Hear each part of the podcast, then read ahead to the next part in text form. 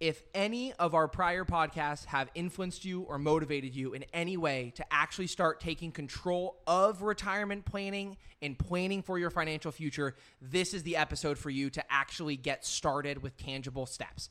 Thank you guys for tuning in to Two Gents, Two Cents. I'm Brandon. I'm James. And welcome to our podcast.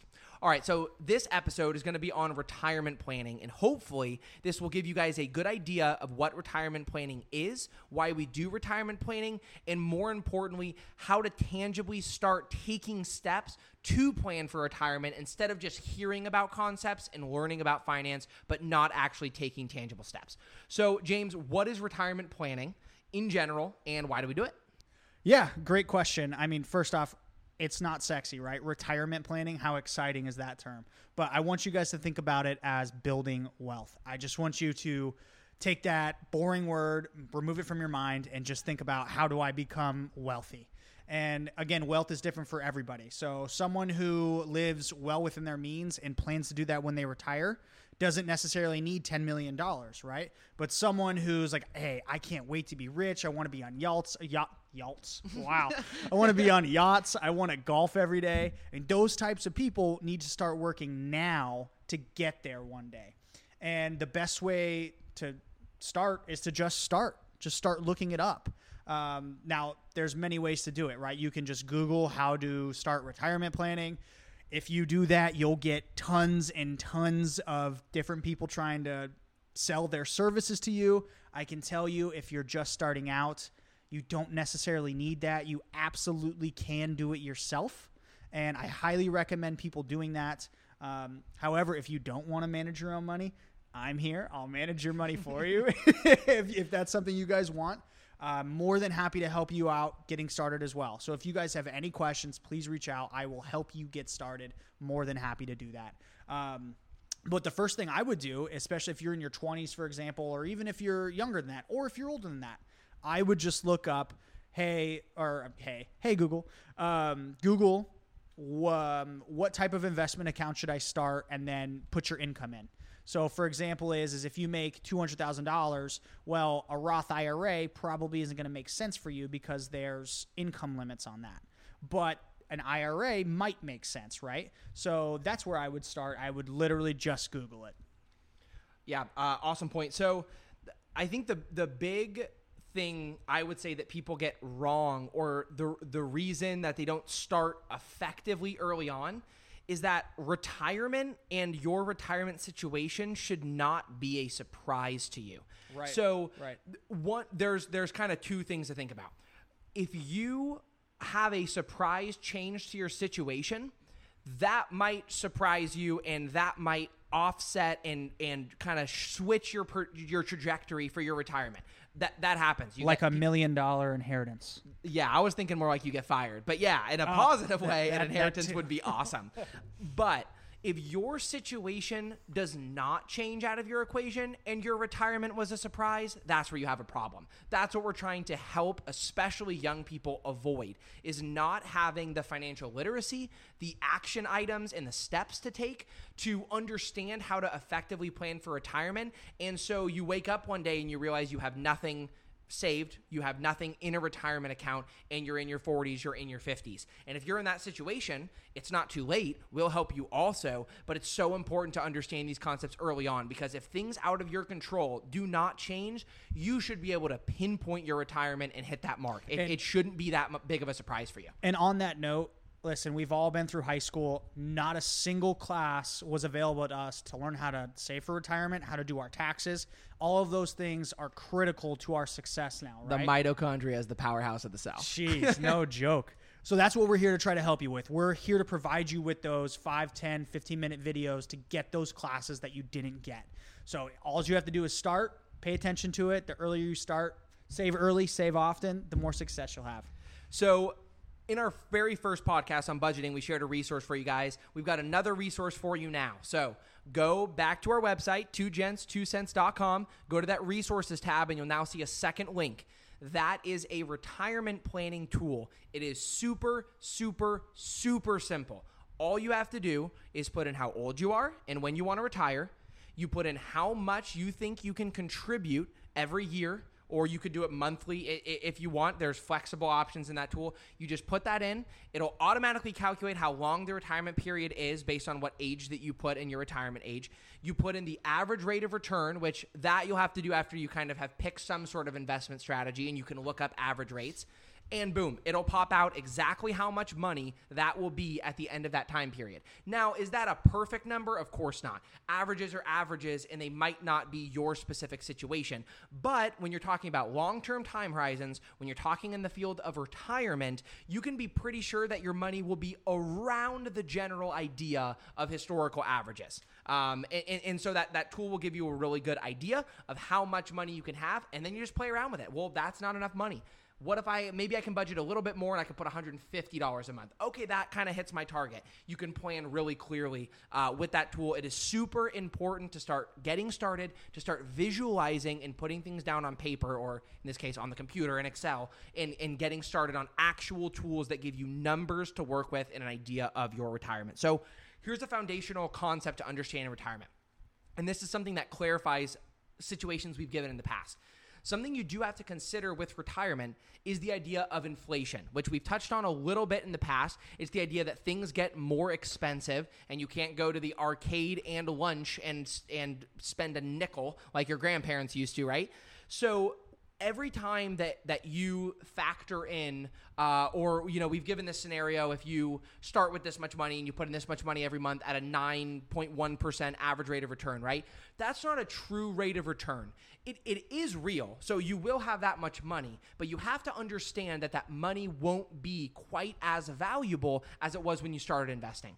So really the rate of return when you think about retirement planning is the rate of return of your investment vehicle whether it's an ira stocks, whatever, versus, aka minus, the rate of inflation, which traditionally long term averages out to about 3.2% in the United States.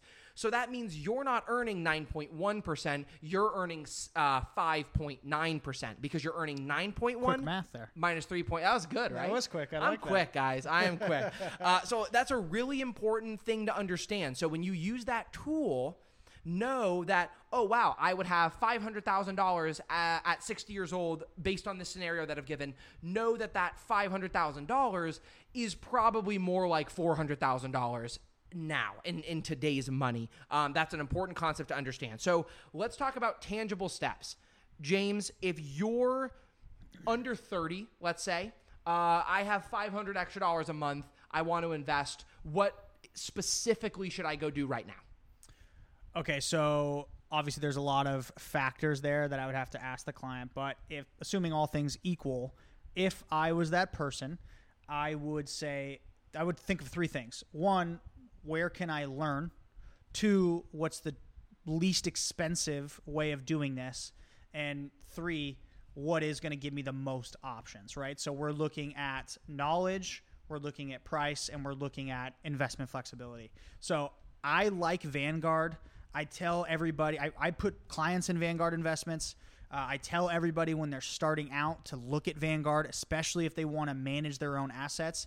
Very, very, very price flexible. Very and if doable. I'm a random person with no financial knowledge, I can make an account. Absolutely. It's free. Yeah, it's so it's free to make an account. They're going to charge you um, a annual fifty. I think it's like a fifty dollar annual. Don't quote me on this, but I think it's annually fifty dollars if you have less than a thousand dollars in there or something. I'm not sure what the price is, but it's very doable compared to other investment uh, companies. So, and they charge. So, for example, they charge like 0.02 percent on some of their mutual funds, and we'll get into mutual funds later uh, as an investment option. But there are other firms that charge one and a half percent.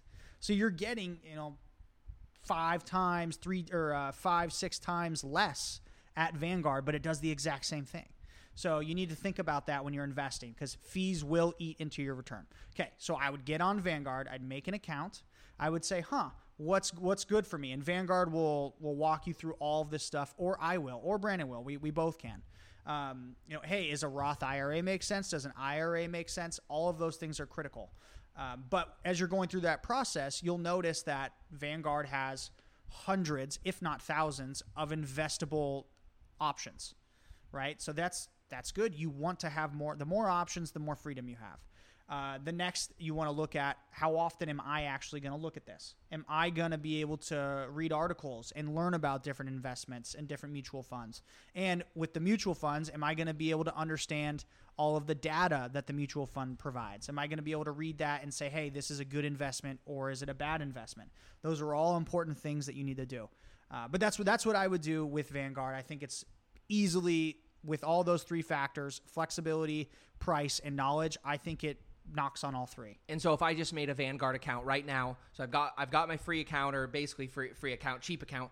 Um, what specifically would you recommend researching, or I guess what's the first step to researching in a, in a good place that's going to use my time wisely? Yeah, great question. So the first thing you have to decide is how you want your money invested. What I mean by that is how is it going to be treated. So now we're thinking about Roth, IRA, or individual. And those three terms all have different tax implications. So we're not going to get into that into this episode, but assuming, let's just assume you already have an IRA or you're just wanting to do an individual account.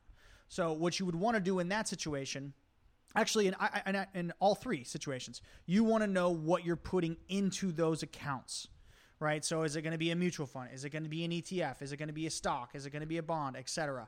Those things are all researchable. You need to be able to research every single one of those things.